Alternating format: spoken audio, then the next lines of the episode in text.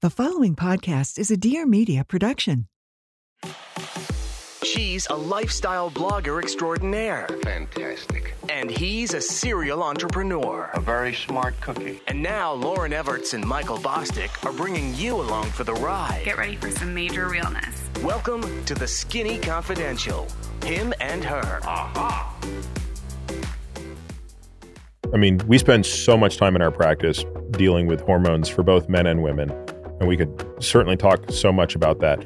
You know, the first thing I always want patients to understand is both HRT for women, estrogen and progesterone, and TRT for men are insanely safe if done correctly. So there's a lot of really, really bad, bad science, horrible press, and lazy, lazy, vestigial old thinking that has people believing that these things are harmful.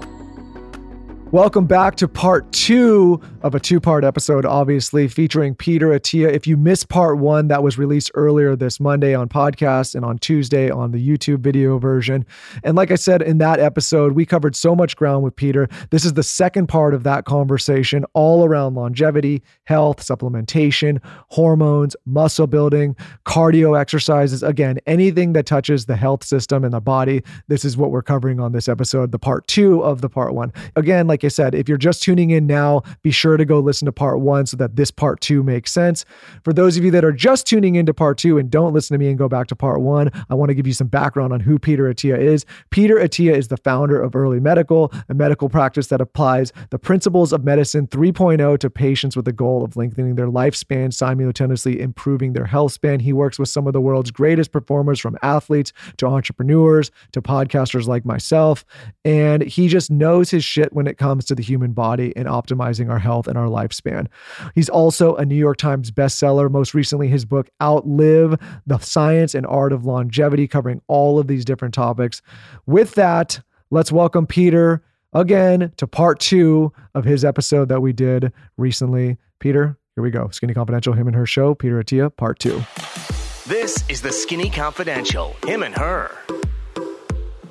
mental health. Talk to us about that aspect of your sort of mission.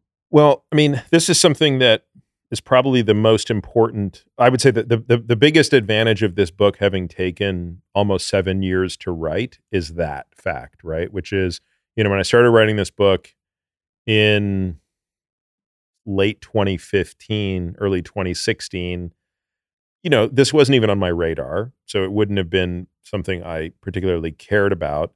And only because the book had to be rewritten a couple of times, in part because of what I wrote about, did the importance of emotional health come to the forefront such that even though it's only one chapter of the book, I think it's probably the most important chapter of the book in a weird way. I mean, it's certainly the chapter that I would say I get the most feedback on. You know, I got a, I got an unbelievable email yesterday actually on our website from a woman who said, you know, I was listening to your book on audio and immediately all I could hear was my husband's voice.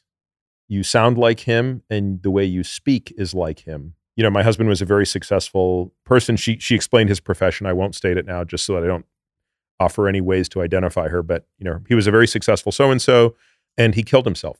And she said, "I think, you know, listening to that chapter of your book for the first time has helped me to have empathy for him and understand him." And I just thought like I mean she wrote it in a much more eloquent way than I can express it, but that that really kind of shook me up but also made me realize like yeah, there's there's a lot more to this than just the length of your life, even though that's a very extreme example, which is suicide, which can affect the, obviously the length of your life. But I think it speaks more broadly to quality of life. And so that whole chapter, and more broadly, just my interest in this topic, I think stemmed from something that Esther Perel. Have you guys had Esther on? No, I'm was, dying to. It was. I was trying to say. I, I knew. I, I remember reading in your book that she said something to you, and you're probably going to share it. Uh, I, I, I couldn't remember if it was her or Louise Hayes, but Yeah, it yeah. was her. So she said to me, circa 2017, which is around when I started seeing her, isn't it ironic that you're you're so obsessed with trying to help people live longer, and yet you're putting no effort into being less miserable? Um, which I thought was, I mean, that's you have to know Esther to understand just how brilliant she is and how like she just always gets to the issue. Like she just what you know what maybe a really good therapist would take a year to figure out. She could figure out in like a day. What were you quote unquote miserable about? Like what? I, I remember at one point, and I've heard you say that you used to have a ton of anger issues, or you'd get really upset if something didn't go exactly how you wanted it to go. Like, was that is, is that the root of it? Was it anger, or was it depression? Or Well, I think anger was a manifestation of it. I mean, I think, you know, I think the roots for everybody are are are, are different, but they probably all go back to to the types of. I, I think many of our negative behaviors as adults are kind of manifestations of adaptations to probably things in our childhood.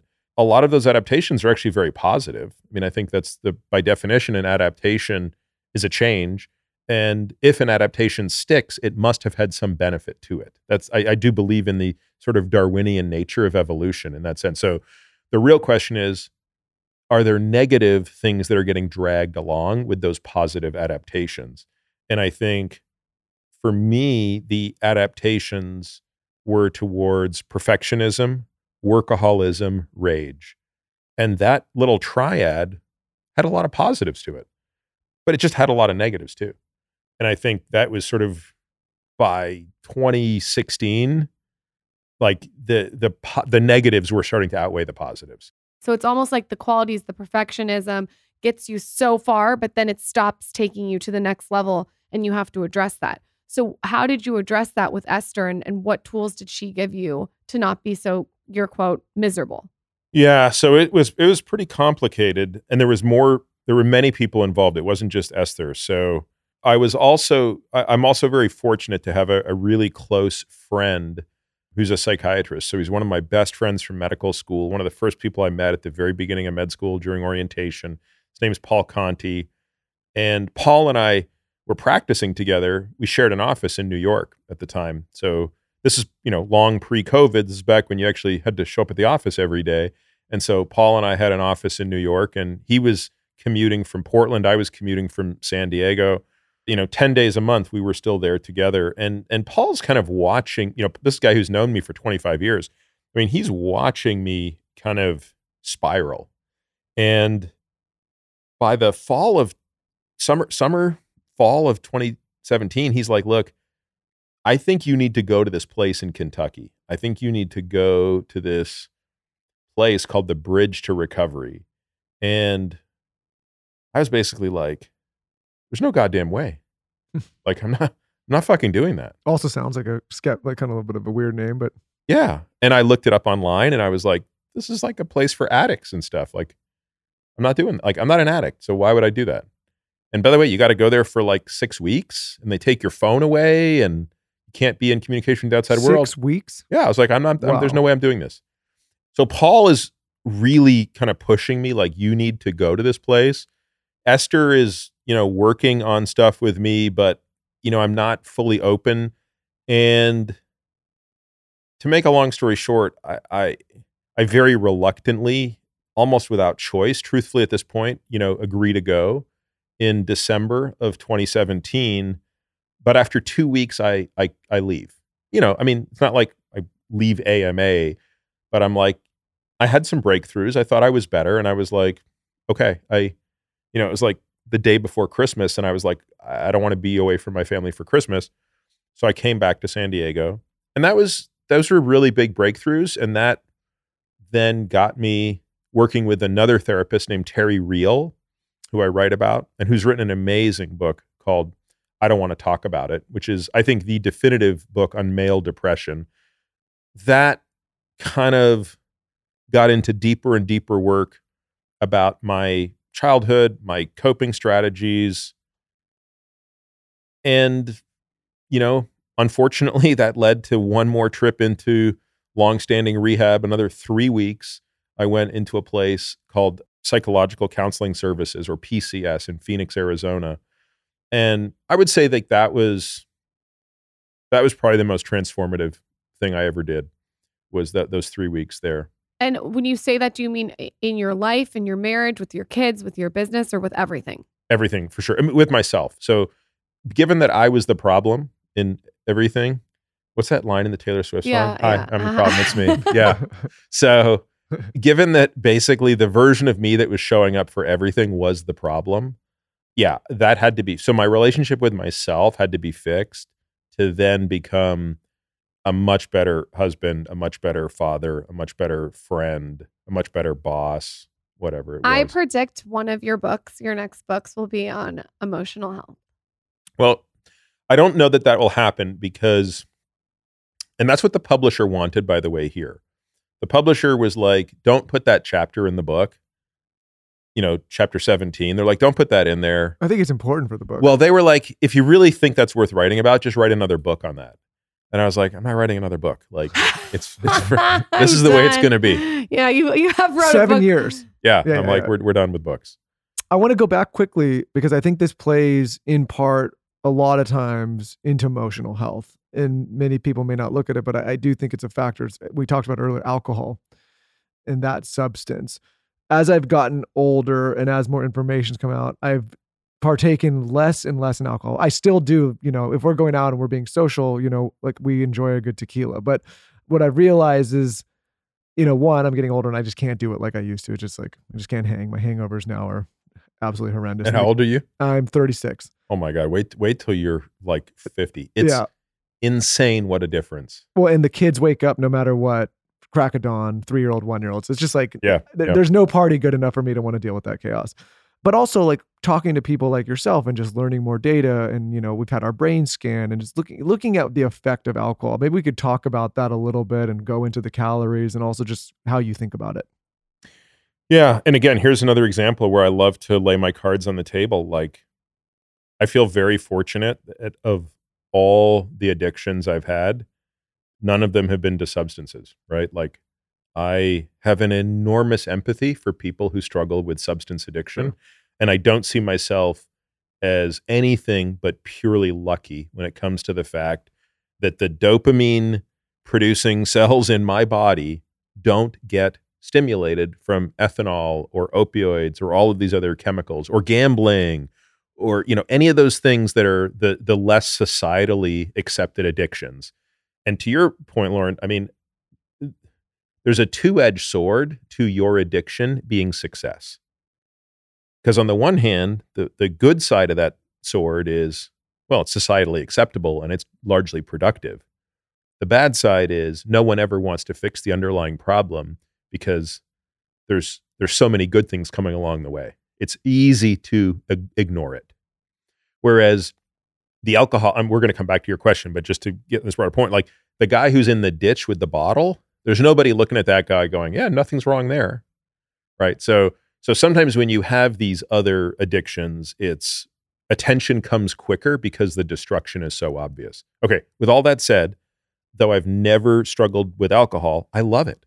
I mean, I have no idea what it means to be addicted to it. I've never once felt that I have to drink it or that I can't stop. I've never once had a drink alone in my life. Like, but that said, like, I freaking love tequila. I mean, I love it. I love mezcal. I love nerding out on the different regions of Mexico. And like, you know, I, I'm not that like a connoisseur, but Even I, you talking about it makes me want to have some. I know I, I literally could have a tequila right now because we're all here together. so as much as I enjoy it, I think the literature is quite clear that there is no health benefit from alcohol. And None. none. I really believe and we're working on a very long piece on this. So so as you know, I have a podcast that comes out every week. We have a newsletter that comes out every week. We also we have a whole bunch of other things, but but the two other things that we we work on a lot within the podcast there's kind of a subscription thing where once a month subscribers get a very very deep piece of content like this is like a 20 piece 20 page article that is months of research.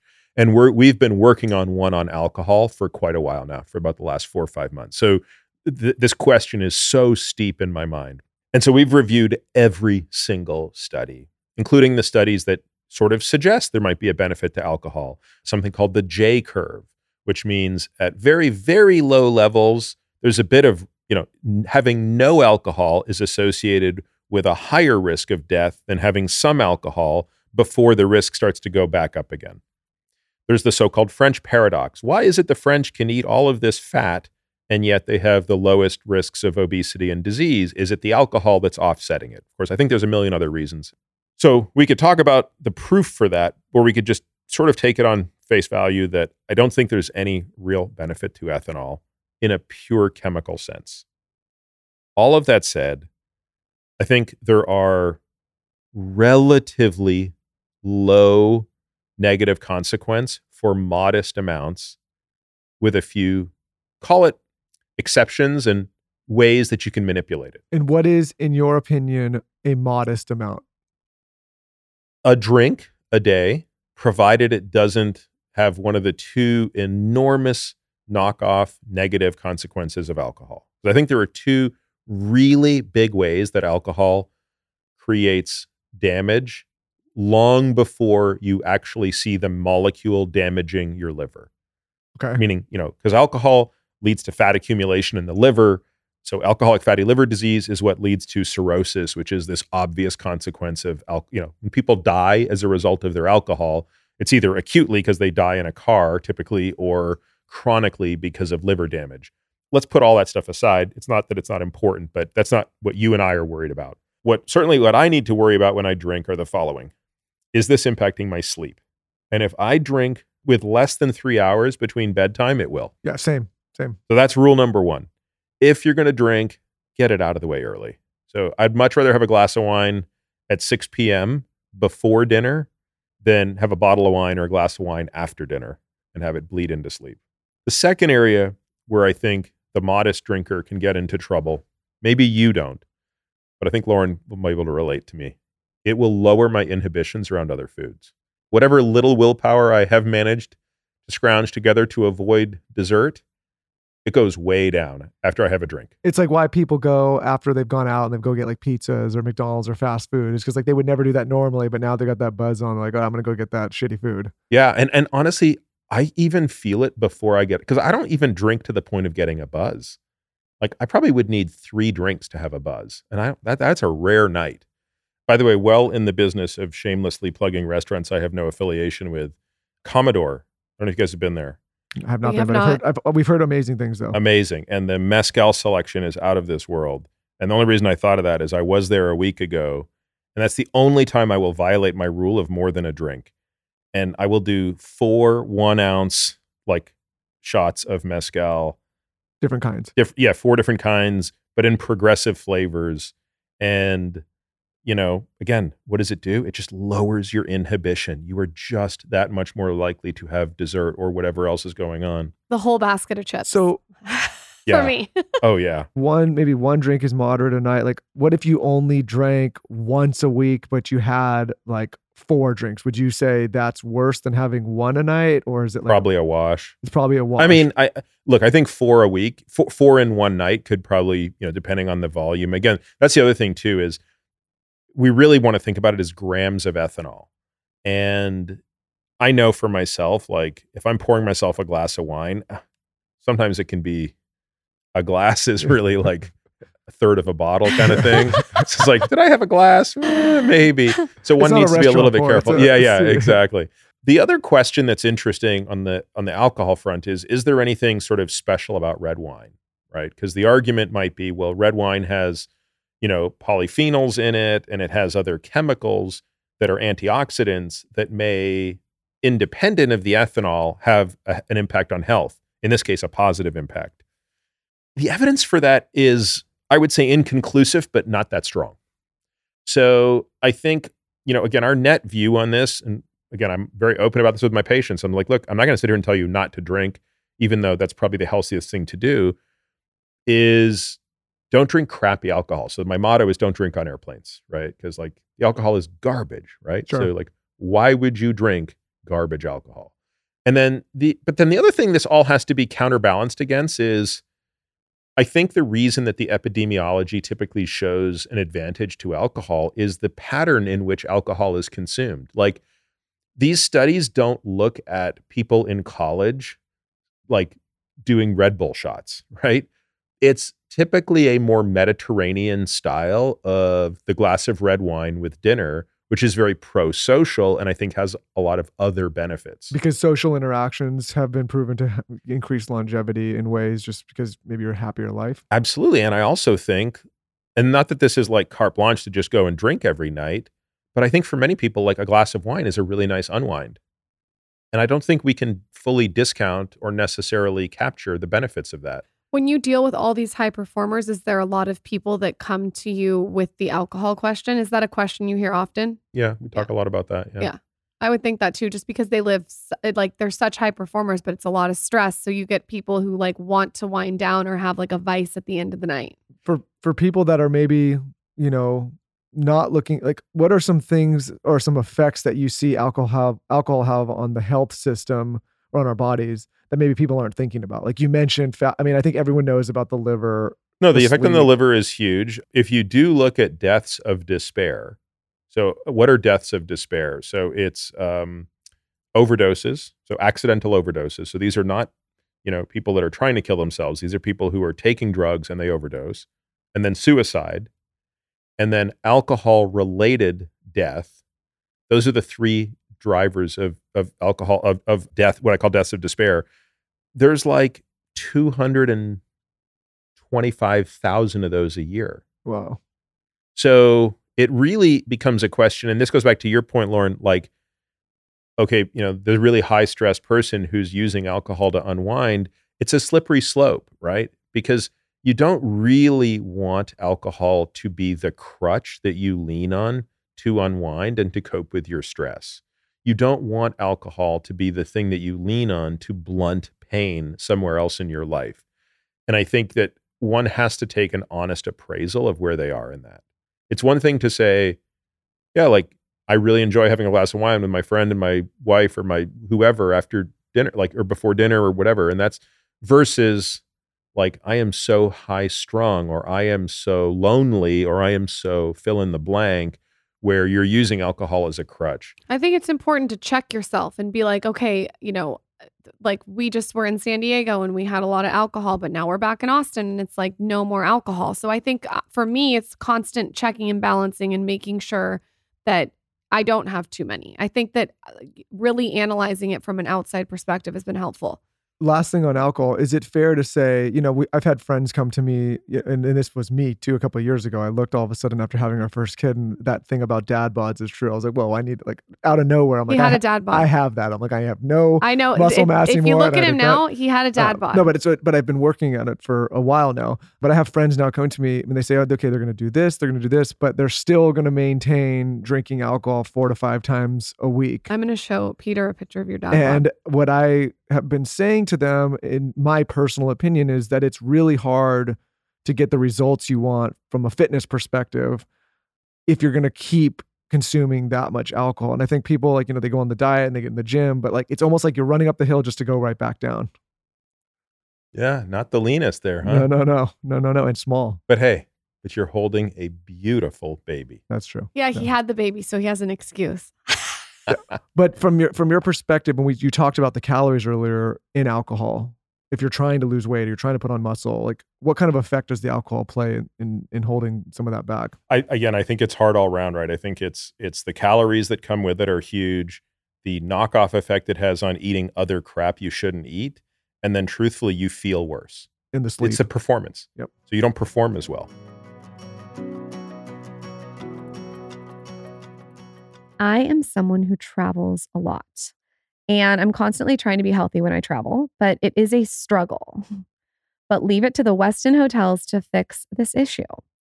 Okay, you guys, first of all, they have over 200 destinations around the world and they're committed to all things wellness.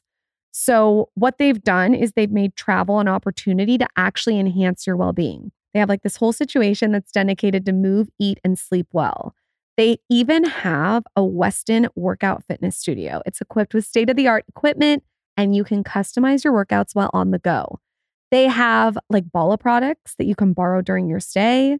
They really thought of everything. You can do your own thing in your guest room with workout and recovery gear. It's all available on on demand through Westin's gear lending program. You should know they also have Eat Well. They have Weston chefs and craft design dishes to keep your well being in mind. So they've really zoned in on portion control. They think about nutritional balance. They're just committed to helping you eat healthy, nourishing meals. And lastly, they have Sleep Well. This is all about recharging your body and mind with a restorative sleep. Westin's even has a renowned heavenly bed. So they really thought of all the things health and wellness wise at Westin Hotels. There's amenities and offerings aimed to help you move well, eat well, and sleep well, so you can keep your well being close while away. Find wellness on your next day at Westin. This show is sponsored by BetterHelp. I know so many people get down on technology, but if there is a good thing about technology is we have access to things now right on our phones, right on our computers that we never had access to before. One of the themes that we talk about on the show all the time is mental health and the importance of speaking to someone if you're feeling like you're in a dark place or even if you just feel a little anxious or just like you got to get something off your chest for years, therapy was so inaccessible to so many, but now with BetterHelp, it's accessible to everyone. What we love about this company is they bring therapy with licensed professionals right to your home at the convenience of your couch, your bedroom, wherever you want to do it. Long gone are the days of having to get in your car, go into an office, sit in a waiting room, and then get into your session. That has always felt a little bit awkward for Lauryn and I having to go and actually be there in person. So being able to do this from the convenient and comfort of your own home, you're just it's just a different energy. You're able to get a little looser, feel, feel a little bit safer.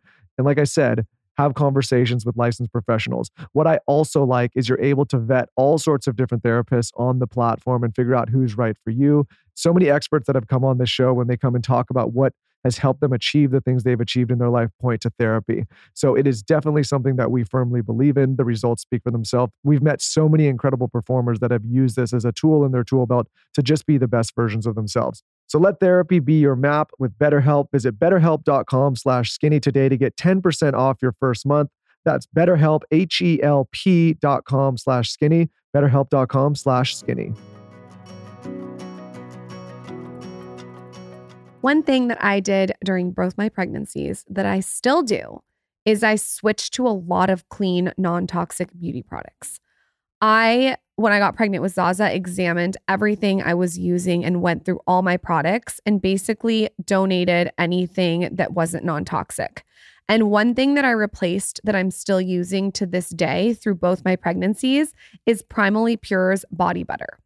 Okay, they have this body butter, it's almond vanilla. It is absolutely magical. It's all non toxic ingredients and it's like natural almond and organic oils.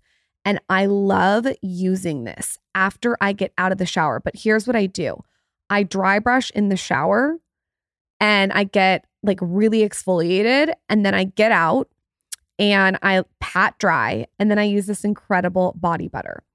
And I went and like looked at the ingredients because I got so addicted to it. And you guys are to die. It's like tallow from grass fed cows, which Paul Saladino recommends using on your body. It's filled with vitamin A, D, E, and K. Primally Pure has so many different non toxic products. If you haven't tried tallow in your skincare yet, it is time. Use code SKINNY for 15% off your Primally Pure purchase. That's www.primallypure.com slash skinny. Use code SKINNY at checkout for 15% off your order. Visit primallypure.com slash skinny for 15% off your order.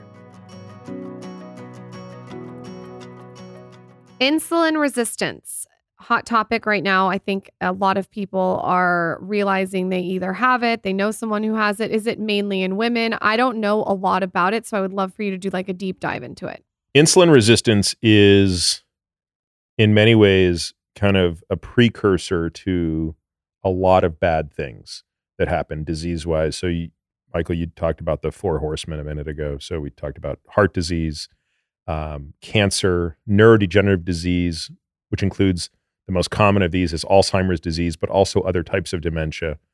All of these, and those three things, by the way, account for like two thirds of deaths. Those things are all made worse if you are insulin resistant, and insulin resistance is the precursor to diabetes. So let's start by what is insulin resistance? How is it diagnosed? How do you fix it? All those things. So, to understand what insulin resistance is, you kind of have to understand what insulin is. I can't, I have tried in vain to explain insulin resistance without explaining insulin. It doesn't go very far. So, insulin is a hormone made by a little gland behind your stomach called the pancreas. It's a very important hormone. So important that if you can't make it, you will die unless it is replaced. So there's a disease called type 1 or juvenile diabetes where the pancreas can't make insulin anymore. And until about 100 years ago, those kids all died. So, what does this hormone do? So, this hormone is secreted from the pancreas into the bloodstream in response to glucose. What is glucose? Glucose is a very, very simple sugar. It's what most of the carbohydrates we eat are broken down into. That includes complex carbohydrates like starches and simple carbohydrates like sugars. But they ultimately get broken down into this very simple ring called glucose. Glucose is a very important molecule. It provides a lot of our energy, and our brain in particular is so dependent on it. So, everything about the way we regulate it is very important. If the glucose level in your blood gets too high, which it does the moment you start eating carbohydrates, it can become toxic. So, we have to be able to take it out of the bloodstream and put it into mostly the muscles, but also the liver. We'll just talk about the muscles because that's where you put most of it. So let's pretend you drink, I don't know, a, a, sugary drink with a lot of glucose in it. It'll probably have fructose in it too, but let's just talk about the glucose. What's the fate of that glucose? You have the capacity to put hundreds of grams of glucose, 200 grams, even in a man, 300 grams of glucose into all of your muscles. But to get it there, you need a channel. You need something that the glucose can get from the blood into the muscle. Like think of a tube, like a straw, a short straw that goes between the muscle surface, the cell of the muscle, and the bloodstream. For that straw to know that it needs to go from inside the cell to outside the cell needs to be told chemically to do that. And the thing that tells it is insulin. So, insulin is floating around in the blood in response to high amounts of glucose. Insulin binds to a receptor. So, a receptor is just like a think of a glove sitting on a surface, and insulin is the ball. The ball lands in the glove, and that triggers inside the cell a chemical signal that tells the straw to come up to the surface, which then lets glucose pour into the cell. And the fancy word for that is glucose disposal. So, glucose disposal is a very important reason we want muscle. So, remember going back to the very beginning of this discussion, we talked about why is muscle so important? That's a big part of it. Because of the glucose disposal. Glucose disposal. People and if you with, have less, you can't do it as well. That's right. Okay. So, high glucose disposal. And then, of course, there's all the structural reasons you want to have muscle. Okay. So, insulin resistance means the baseball glove when the baseball lands in it, when the insulin hits the insulin receptor, the message isn't getting through to bring the straw up. So all of a sudden, what would happen? Well, now you have all this glucose, you make all this insulin. Insulin tells the muscle, bring me the glucose receptor, or, sorry, the, the, the glucose receptor, the glucose transporter, and it's not happening. So it has to make more insulin. So, the first step of insulin resistance is elevated insulin, which is called hyperinsulinemia. That's just the fancy way to say too much insulin, hyperinsulinemia. So, the first way that you diagnose insulin resistance in somebody is you give them a glucose drink and you measure their insulin level 30 minutes later. I had to do that pregnant. Yeah, and I bet that they only measured you two hours later. The normal test for a pregnant woman is measure your glucose, give you a glucose drink, then measure it two hours later. I've never Maybe seen someone kick and scream more about drinking a drink. She, like, it's so gross. Who yeah. wants to drink that? No, it's really gross. And that's a good poor man's test when you're pregnant. But when you're, and because pregnancy does induce glucose insulin resistance. So that we just have to make sure it's not so far that you get what's called gestational diabetes, which some women get. And if they do, they might need medication to help with that. And in some cases, they might even need insulin during pregnancy. But when we look at this in our patients, we look at not just the glucose level, which can tell you if this might be happening, but a, a, more sensitive test is looking at the actual insulin level. But you have to look earlier. You have to look like 30, 60, and 90 minutes after you have that drink. And when that insulin level starts to go up, even if glucose are nor- even if glucose levels are normal, you know you have insulin resistance. Why this is happening is very interesting. There's a guy I interviewed on my podcast named Jerry Shulman at Yale, who's done the most research on this. And he's demonstrated that it's actually the intramuscular accumulation of fat droplets that is the thing that's impairing that chemical transduction of the signal in the muscle cell. And that's actually why the muscle is getting insulin resistant. So can you build more muscle to push it out? Yeah. So, what's the treatment for this? Well, it's really interesting. When Gerald Shulman was doing research on this, a lot of the research they do, they're doing on college students. And he said the most important thing that they needed when they were recruiting subjects for their studies was they had to be sedentary. Again, it's very hard for someone who's 19 to be insulin resistant. So the key is they can't be active. So, rule number one, if you don't want to be insulin resistant, is be active. And basically, I think the three biggest drivers of insulin resistance are inactivity, excess nutrition, going back to the bathtub analogy, right? So, too much energy intake, eventually that fat spills out of the subcutaneous good areas and then into the bad Excess areas. nutrition like mean just too much food. too much food. Yep. And then too, too little sleep. Oh. So there's a, a there's an even more technical way to measure insulin resistance that you don't do in normal people in a clinical setting, but you do it in the lab. I've had this done on me. It's called a euglycemic clamp. It's a very very fancy test where they put two IVs in you and then they run glucose and insulin in simultaneously and they try to figure out how much insulin you need to keep the glucose at a fixed level. Oh, this is a oh my crazy God, test. Sounds like I my worst nightmare in can't handle the hell. I can never be a part of your practice if I have to. Oh do no, no, that. we don't do that Do in I have to do patients. Absolutely Okay, not. that No, no. literally sounds like my version. She's like, of I am hell. eliminating myself. Oh my god. no, no. That's what they do in the but but that's what they'll do in in, in clinical studies. But this is the gold standard. So using this clinical gold standard, a researcher at the University of Chicago showed that if you took healthy volunteers who were insulin sensitive and for I believe it was 10 days you only let them sleep 4 hours a night. oh. which by the way, I did that for five years, like in residency. If you do that for 10 days, you will reduce their glucose disposal by 50%.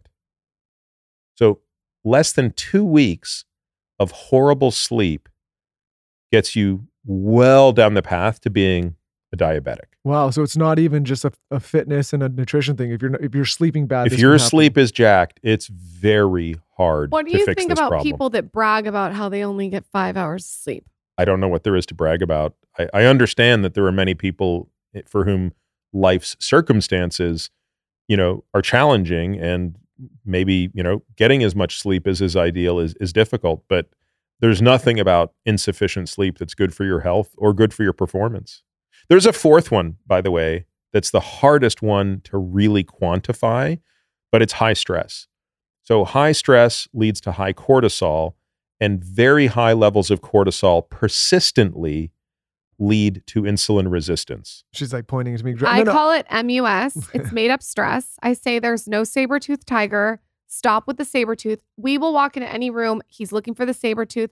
Everywhere we no, go, no. No. One of the challenges in my personal life is the saber tooth. not looking for the, the pr- eh, problems, right? Tell Like, me why. I don't I you know, I think I as I've analyzed it as I've gotten older, I think I grew up with an anxious mother who's half Japanese and I don't blame all that on her, right? But like there was like, you know, her and I share a similar stress pattern.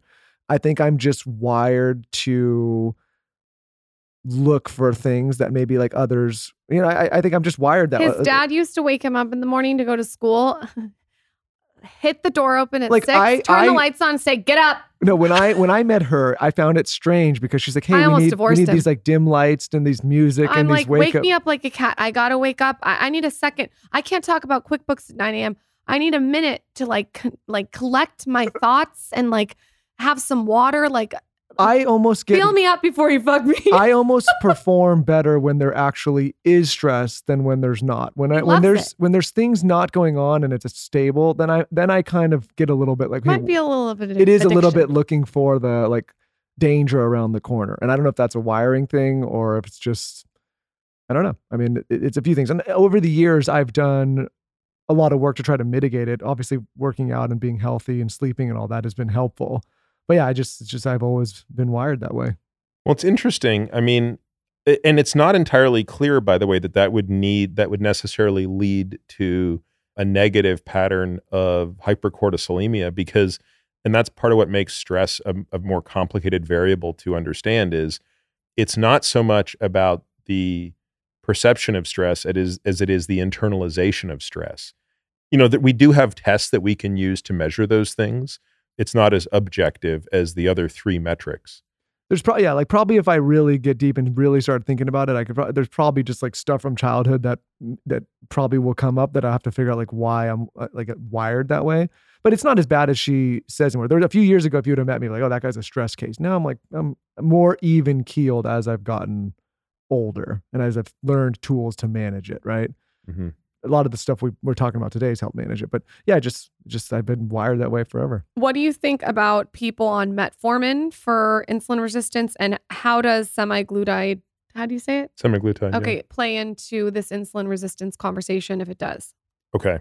Metformin is an interesting drug that has been used for, in the US, 40 years, outside of the US, even longer, as an early stage, you know, first, what we call a first line drug for people with type 2 diabetes. We, we have a pretty good sense of what metformin does, but not necessarily how it works or why it exerts its effect. But I think for the purpose of simplicity and not because I don't think people want all the biochemistry in the world, metformin blocks something in the mitochondria. People may have heard of the mitochondria, these little organelles with inside cells that are the power plant of them. They make ATP. That's what takes the energy out of the food we eat and makes the chemical energy that we need to run our bodies. And metformin blocks a very specific little part of that. But the net effect of it is metformin prevents the liver from making more glucose. Because not only do you eat glucose, but the liver makes glucose. So it makes sense that if someone has type 2 diabetes, you want to reduce the thing that is making part of the glucose that they're getting. A knockoff effect of metformin is you probably do lose a bit of weight on it. Now, it's not a huge amount of weight loss, and it's not clear what the weight loss is from, though it seems likely due to the appetite suppression from the drug. These days, virtually nobody is taking metformin for weight loss, but instead they're taking it for insulin resistance, which I think is the right reason to take it if you're not able to exercise sufficiently. I'll come back to why, if you can exercise sufficiently, I don't think you should take metformin. And there's also a group of people who take it because they think it will just make you live longer.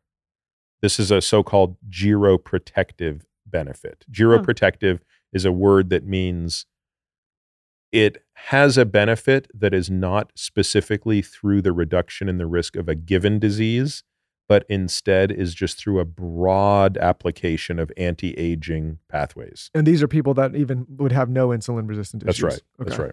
And I was one of those people. So from 2011 till 2018, I took metformin for that belief system. I stopped taking it in 2018 because I kind of lost my belief system around that. And I was also measuring some other variables around exercise and felt that it that the net effect of the drug on an from an exercise perspective standpoint was negative and that the negative the negative effects on the exercise front were more than enough for me to just say I don't want anything to to do with this drug until there's a more compelling reason which we're looking for. So that's so what you're saying is the exercise. If you can exercise efficiently, it's more effective in your opinion than taking the drug. Yeah, for sure. Okay.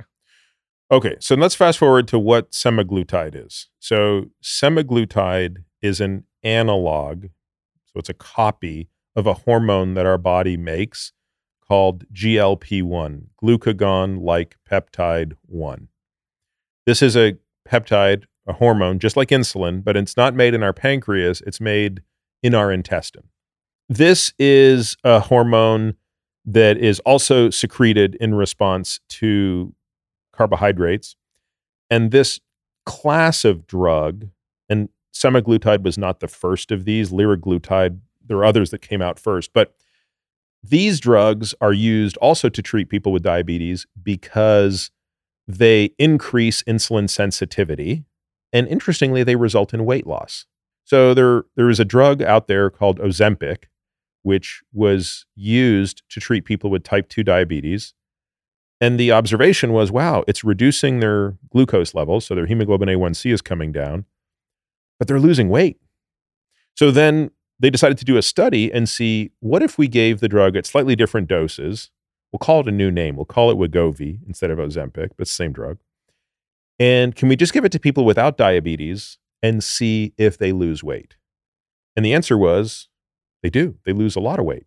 So in about 2020, that paper was published, and that led to what we've seen now, which is a pretty significant adoption of the use of that class of drug for weight loss in people without diabetes.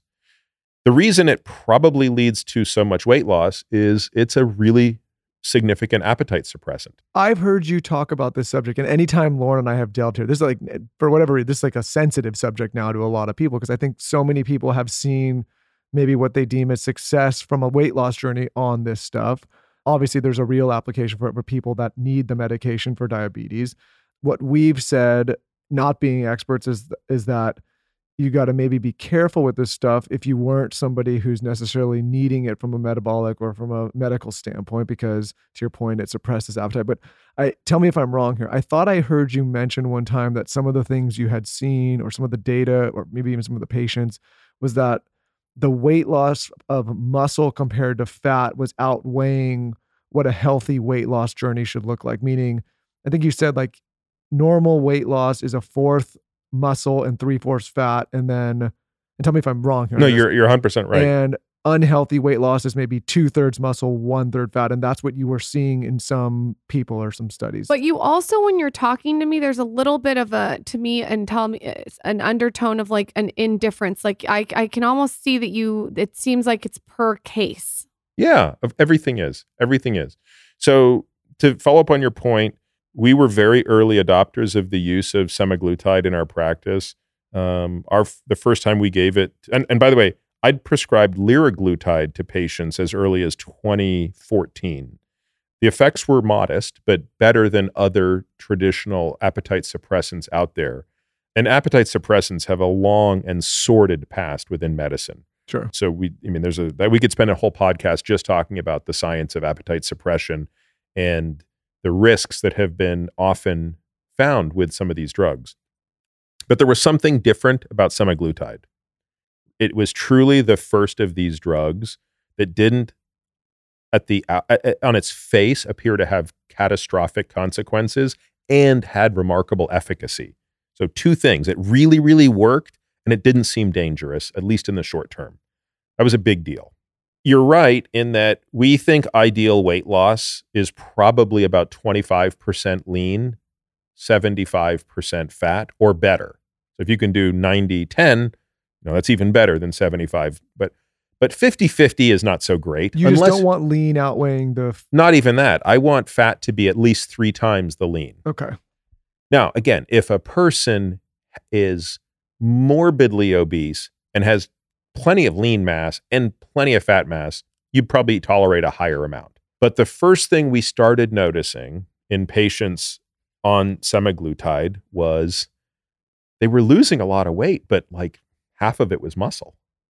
So, yeah, a person lost 20 pounds, but they lost 10 pounds of muscle and 10 pounds of fat. I don't have a great answer as to why, other than the appetite suppression seemed so profound that these patients had a hard time eating protein.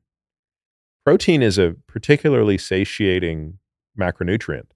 And so if you're not hungry at all, the last thing you want to do is force feed yourself protein. And we saw some other really negative things that, again, I don't want to generalize, so I can only tell you what I saw in our patients. But we saw a lot of people drinking their way through semaglutide with alcohol. yeah, alcohol. Okay. Yeah, so they would just they would sort of like because let's be honest, like even if your appetite is suppressed, you're still pretty good having a margarita. You don't want to have a, a, a, salad and a chicken breast, but you could probably down a couple margaritas if you're not if you're feeling a bit nauseous. And so we would see these patients and they're losing weight, but they're they're actually doing a transition of calories to alcohol. Hmm. So they're, again, the scale looks better, but they're not getting healthier. Or maybe even in some cases, they're feeling more confident. They're going out more. They're being more social. Sure, there's lots of potential reasons. So I think this just made us think even more and more critically about risk versus reward. And to your point, like there are absolutely people who benefit so much from this drug. Sure. That's Now, we don't really use it anymore. Truthfully, we use a newer drug called tirzepatide. Mounjaro is the trade name of it, but tirzepatide is a people's keyboards are on fire right Yeah. now looking this up. it's it's actually a much better drug because it is both GLP-1 and another hormone GIP and it seems to produce better results and fewer side effects. And fewer side effects mean people can continue to sort of eat reasonably, meaning eat more protein. So I think we probably are weaning any patients that we have on semaglutide and putting them on tirzepatide. And again, like if you're a patient who's really metabolically ill or really overweight and you've tried all these other things, I think these are I think these are reasonable options. But I do I do worry when I see people who are showing up to our practice who say, I got a wedding in six weeks. I got to lose 10 pounds. Like, put me on this drug. The iconic Jennifer Lopez has launched Delola Spritz. Okay. It is a delicious cocktail that is so simple. I mean, it is delicious. I enjoy this over a glass of ice in a wine glass. It's a delicious world crafted cocktail made with premium spirits. But the thing I love most is it has natural botanicals in it and it's made with no artificial ingredients. It's an effortless drink to have all year long. So if you're at the pool, the beach, or just hanging out in your backyard, you can try this. JLo founded the brand and she really paid attention to ingredients. So they have this Paloma Rosa Spritz. It's made with tequila, grapefruit, and elderflower. I mean, and then they also have this other one that's a Bella Berry Spritz, and it's made with vodka, berries, and hibiscus. Gluten free, 110 calories per serving, and has less alcohol than traditional cocktails, but the same amount as a glass of wine. I mean, this is perfect for entertaining if you don't want to make all the effort of making cocktails at home. Try it, you'll love it. I like it over ice, like I said, with a straw. Chef's kiss. Visit delolalife.com to find a store near you that carries Delola, and be sure to follow Delola on Instagram to learn more. Please enjoy responsibly. Visit delolalife.com to find a store near you that carries Delola, and be sure to follow Delola on Instagram to learn more. Please enjoy responsibly. This product that I nicknamed Nature's Adderall it's like liquid nature's Adderall, and it's by Beekeepers Naturals. It's the BLXR Brain Fuel Shots by Beekeepers. And basically, what it does is gives you like liquid clarity, memory, focus, supports productivity because it's filled with really amazing ingredients like royal jelly and propolis. I'm sure you guys have heard all about both of these things everywhere. They're so hot right now propolis actually dates way back to before 300 BCE, which is crazy and means defender of the city. So you're getting things to protect you and build immunity while also gaining a lot of clarity because the royal jelly gives you energy. These shots taste so good. I like to enjoy them with my tea. You just shoot them in your mouth, they're so tasty. Everything with beekeepers is insane. I've literally revamped my whole medicine cabinet. Like my kids have the elderberry syrup. I like their cough syrup too. I recommend it to all my friends when they get sick. It like coats your throat. You can't go wrong. Today, Beekeepers Naturals is offering you an exclusive offer. Go to beekeepersnaturals.com slash skinny or enter code skinny. You get 20% off your first order. That's B-E-E-K-E-E-P-E-R-S-N-A-T-U-R-A-L-S dot com slash skinny or use code skinny. Beekeepers Naturals products are also available at Target, Whole Foods, CVS, and Walgreens. Start feeling better every day today. Quick break to clarify something that I've been meaning to clarify for a while now. Back when we did the episode with Scarlett Johansson, I was talking all about colostrum. Many of you may have seen that clip, and I was trying to remember at the time which colostrum it was because I just started taking the product. The product that I take from colostrum is Armra colostrum. This stuff has been absolutely incredible. For those of you that are not familiar with Armra colostrum, some of the benefits include strengthening your immunity, your gut health, improving your fitness and metabolism, enhancing skin and nail and hair radiance. Lauryn says that I have the nails of a Wolverine. I think that this is large in part because Armra colostrum. I am growing, I am thriving, my hair is luscious. It's incredible. And I would like to also say that I have not been sick once since I started taking this stuff. I've been on multiple flights, I've been international, I go travel all over the place, and I've been feeling absolutely on point. Armra is a proprietary concentrate of bovine colostrum that harnesses over 400 living bioactive nutrients that rebuild the barriers of your body and fuel cellular health for a host of research backed health benefits. It strengthens immunity, like I said, ignites metabolism, it's anti inflammatory, it fortifies gut health, which I had an issue with, and it activates hair growth and skin radiance. So, whether you want to reactivate hair growth and glowing skin, whether you want to fortify gut health and ignite your metabolism, Armra Colostrum is for you. We've worked out a special offer for our audience. Receive 15% off your first order. Go to tryarmra.com slash skinny or enter skinny to get 15% off your first order. That's T R Y A R M R A dot com slash skinny. Tryarmra.com slash skinny. I was going to ask you from your perspective, and I guess maybe for people that don't have access to someone like yourself that are just kind of because we know, I mean, there's a lot of people that are doing this stuff now. It's it's become very popular. What are the wor- What are the long term worries that you have? And this could just be a generalization. Like if somebody is maybe not a, a pure health candidate that's doing it because they want to tighten up that ten pounds or twenty, like what do you see as the long term risk? That's part of the problem, Michael. I don't think we know, and that's the problem I have with really being able to tell my patients like this is a lifelong strategy. And that's what I say to patients as well. I'm like, look, I think there's probably a net benefit to you doing this in the short term, so let's give it a shot. Short term meaning. Let's let's do this for a year.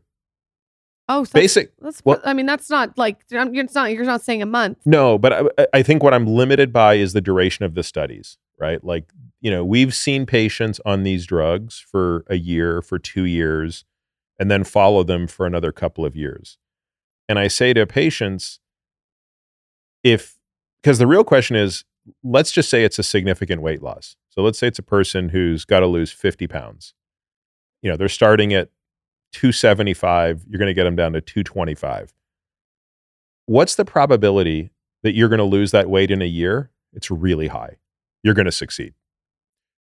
The real question is what's the probability you're going to stay at that low weight when you stop the drug in a year? Have you seen anything after that? It, people do stay at it, or have you seen the opposite? Most people regain, it depends, anywhere from all of it to half of it.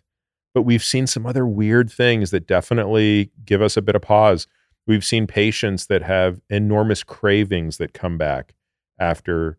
Um, so, so there's another there's a whole science here that's really just being explored. Andrew Huberman and I, and I are going to be doing a podcast on this in a few weeks, where we are going to look at the effect of GLP-1 inhibition on cravings because there was a really interesting article that came out by one of the three scientists who discovered GLP 1. There were three scientists who discovered this hormone many years ago, and one of them came out with a piece six months ago that said there's a real risk that people that go on these drugs are going to lose pleasure in food indefinitely. Like they're going to completely lose the ability to find pleasure in food. So some people get more cravings, and some people get less pleasure in food after they come off of it. No, the the people on it will lose cravings in food, but that might be a permanent problem. And then there's these other people who have a suppression of cravings that completely explodes Wow. when they are off the drug. So it could go either way. Yeah, basically the point is, at least to me, there's a whole lot we don't understand yet. And when you're dealing with uncertainty, you just have to, I think, decide is this really worth the risk? Am I better off tr- trying harder on these other ways to lose weight and improve my metabolic health? Or do I really have to, you know, take this chance and realize that, hey, in a year, I might be sitting here saying, well, am I going to stay on this or am I going to go off it? And if I go off it, am I going to gain everything back? And oh, by the way, three weeks ago, another paper just came out in the New England Journal of Medicine with a better drug than both of these drugs. This drug, it's it's almost comical. Uh, I'll be doing a podcast on this in two weeks. It's got GLP 1, GIP, and glucagon, yet another pancreatic hormone. In this study, the women lost 38% of their body weight. Jesus Christ. Can you think about that for a second? What's it called? Fuck. It's got its sort of chemical name, which I've forgotten. It doesn't have a brand name yet because it's only finished its phase two. So it's going to be a while till that drug is out. Damn. I'm I'm empathetic and and, and understand why one would choose to do these things because I imagine if you're on that journey and you've been struggling and you're really wanting to you know have that aesthetic and, and lose that weight and you find something like this, it, it's really easy to weigh like to to take that in the now without weighing it against the future consequences. Especially right now when people are saying, "Hey, we just don't know." It's like, well, okay, like they're, they're going to get an immediate result on something that is so important to, to so many people. Where also where there's a ton of pressure, right? Speaking of kind of in that in that category, not category, but similar for guys, TRT. Mm. What do you think about that? When when do you think guys should start that? I mean, I think, you know, TRT is a, a topic we spend, I mean, we spend so much time in our practice dealing with hormones for both men and women. And we could certainly talk so much about that. You know, the first thing I always want patients to understand is both HRT for women, estrogen and progesterone, and TRT for men are insanely safe if done correctly. So there's a lot of really, really bad, bad science, horrible press, and lazy, lazy vestigial old thinking that has people believing, including a lot of doctors, that these things are harmful. So TRT absolutely categorically does not cause heart disease, does not cause prostate cancer, and HRT absolutely positively does not cause breast cancer. So just put that out there. Okay, with all that said, there is a ton of TRT abuse going on out there. There are a lot of doctors who have no business prescribing this to patients who have no business receiving this endocrine management is complicated. And when you muck around with this system, you really need to know what you're doing because you can very quickly eliminate a guy's potential to make testosterone. And when you do that, especially what I see this, I don't we don't have these patients in our practice because we don't have 25 year olds in our practice, but I I see this outside of the practice. There are there are guys out there in their 20s that are at, going to TRT clinics to get testosterone and it's not being explained to them that in a matter of a year or two they're not going to be able to make their own which has lifelong implications for their dependency on the hormone but also their ability to have kids at some point your fertility will be uh, impacted heavily by this when it comes to treating testosterone you're really treating symptoms more than you're treating numbers It's interesting that you say that. I was talking to Michael about this. A lot of people I know, a lot of women are coming to me to say that their husbands aren't having sex with them anymore.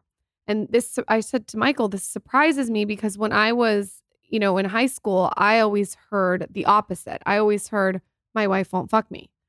I hear the other way around. I don't know if it's because I talk to a lot of men equally as women. So I don't know if it's just more women are more comfortable telling me this, but I'm hearing a lot of men are not having sex with their wives. or anymore. maybe also because we're getting older and some of our friends are a couple Or is it because like there's more estrogen in our food? Like what is going on? Well, I think libido is a very complicated topic, and the hormone side of it is just one piece of it. And I actually have I did two two of the most interesting podcasts I've done in the past year are not hardcore sciency podcasts, which are a lot of mine, but it was a podcast with a woman named Sharon Parish, who's one of the country's, if not the world's, foremost experts on women's sexual health issues, and a guy named Mo Khera, who is the equivalent on the male side. And so we went we went into so much depth ab- on the female side about arousal, orgasm, like sexual all sexual function in women and men. And it turns out that there are a lot of things at play here.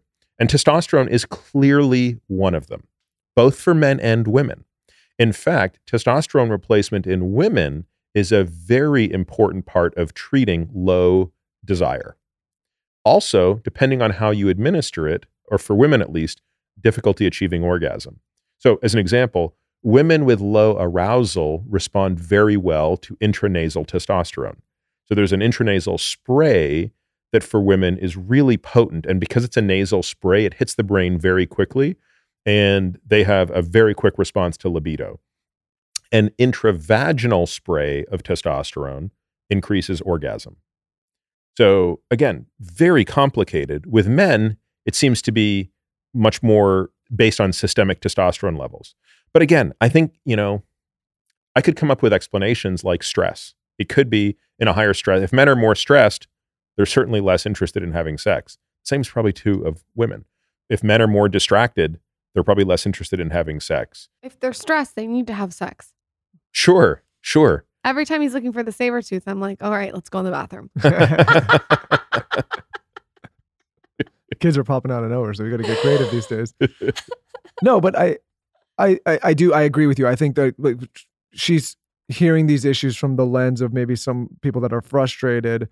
But I, I, I don't think there's a one size like do this one thing and it solves it. I think that there's for each individual many different things that could. be yeah, and sometimes testosterone is a big part of the answer. But but what we look for is low levels of testosterone coupled with some semblance of what the symptoms are. So symptoms are low libido, low motivation, low energy, low mood. Is age a factor?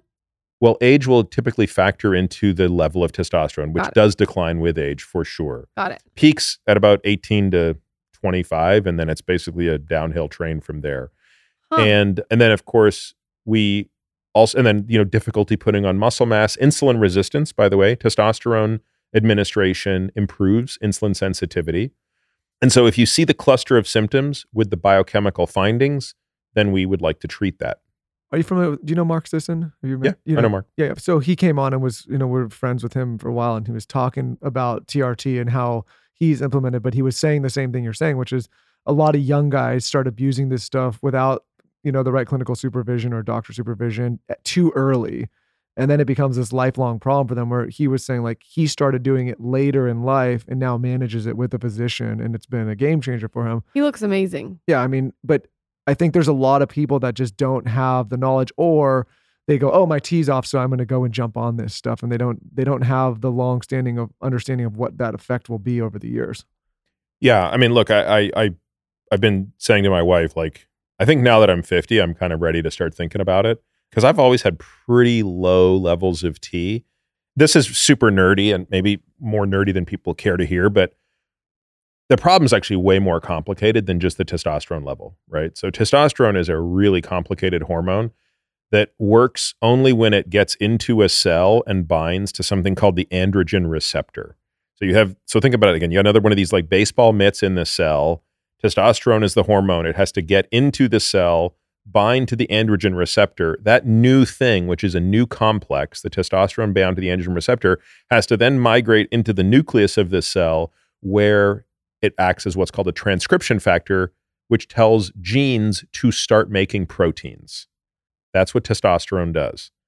We have no idea. When I check your blood, I don't know how many androgen receptors you have. So if you have a low level of T, but you have a low number of androgen receptors, it might be that giving you more T doesn't do anything. Interesting. Conversely, you could have a modest T, but lots of androgen receptors, and you would actually benefit from more testosterone to fully saturate those. So I always tell patients, like, we don't know what's going to happen until we do it sometimes. You have to be a little bit empirical.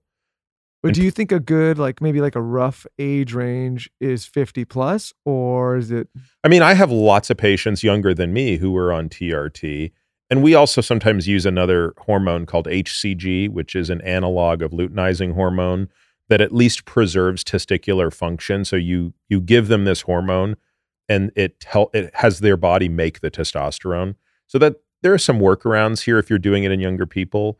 And we have people who are, you know, 50 and 60 who are on nothing. So it's it's always a case by case basis. And I I just think that like the moment you start doing paint by numbers in medicine, you're host. You're just you're just practicing veterinary medicine. Before we go, I have to ask you about NAD. What are your thoughts on it?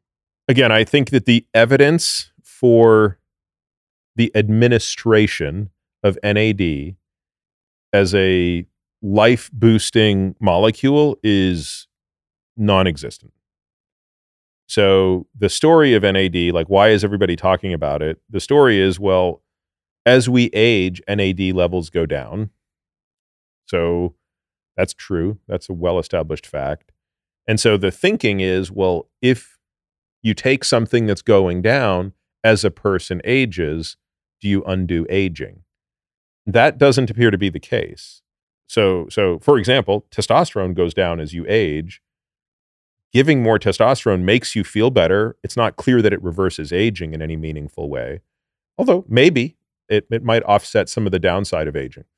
But it doesn't appear to be the case with NAD because NAD can't be taken orally. It's only something you can do in an IV. There's a there's obviously some impediments to that. So what in what instead is being done more commonly is using oral precursors to NAD. One's called NR, one is called NMN. Did they ban NMN, or do they? You know, I think that one of the companies that made it filed some shady lawsuit against another one to ban it, Oh, such that they could be the only ones that could make it Oh. because they had a slight variation on it. I mean, it's just a total bunch of nonsense. Okay. And look, the truth of it is, I the any clinical study that's been done on these has either demonstrated no benefit whatsoever, or basically the types of benefits that I think require a little bit of winking and statistical chicanery. I think it remains to be seen. Like I, my guess is there is an application for which increasing NAD either through you know intravenous NAD administration or using these oral precursors could be beneficial. Like again, that's not a that's not an impossibility, is it going to be the elixir of life? I'd say no chance.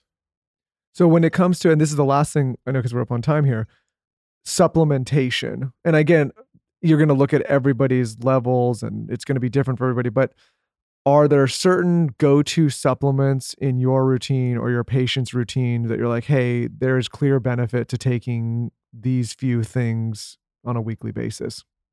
We don't have a list for everyone, but I do think like most people are not eating enough fish to get sufficient EPA and DHA. Meaning what? You don't like fish or you don't like taking those big ass capsules? I'll take the capsules.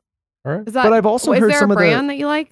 Yeah, I like Carlson's, no affiliation. Okay, so not enough fish, not enough omega, uh, vitamin D, like vitamin D is a funny one because I don't think it's been studied correctly. But we do like to see everybody's vitamin D level kind of between about 40 and 80. And so for a lot of people, that does require supplementation. I think almost everybody is deficient in magnesium. I was going to ask. So we, you know, most of our patients are supplementing at least two different forms of magnesium. For me, you know, when it comes to sleep, I'm obsessed with a couple supplements. So I really like using glycine Oh, I love glycine. and I like um, something called ashwagandha, and I use something called magnesium L-threonate. So it's even a third form of magnesium I take. So those things are part of my sort of sleep cocktail. And then yeah, and then everything else is very specific. So sometimes you're correcting a deficit. So you know people are low methylators, you'll give them methylated B vitamins. In some of our higher risk dementia patients, we we kind of have some other supplements that we kind of go down the rabbit hole on. Peter, you are a wealth of knowledge. You are welcome back on this podcast anytime. Like literally open invite. I'd love to have you and your we'll wife get you a little desk out there. Honestly, you and your wife should come on. We should do a him and her. I am just so excited you came on. Tell everyone where they can follow you, find your book. Everyone should go buy his book. It's incredible. Incredible book.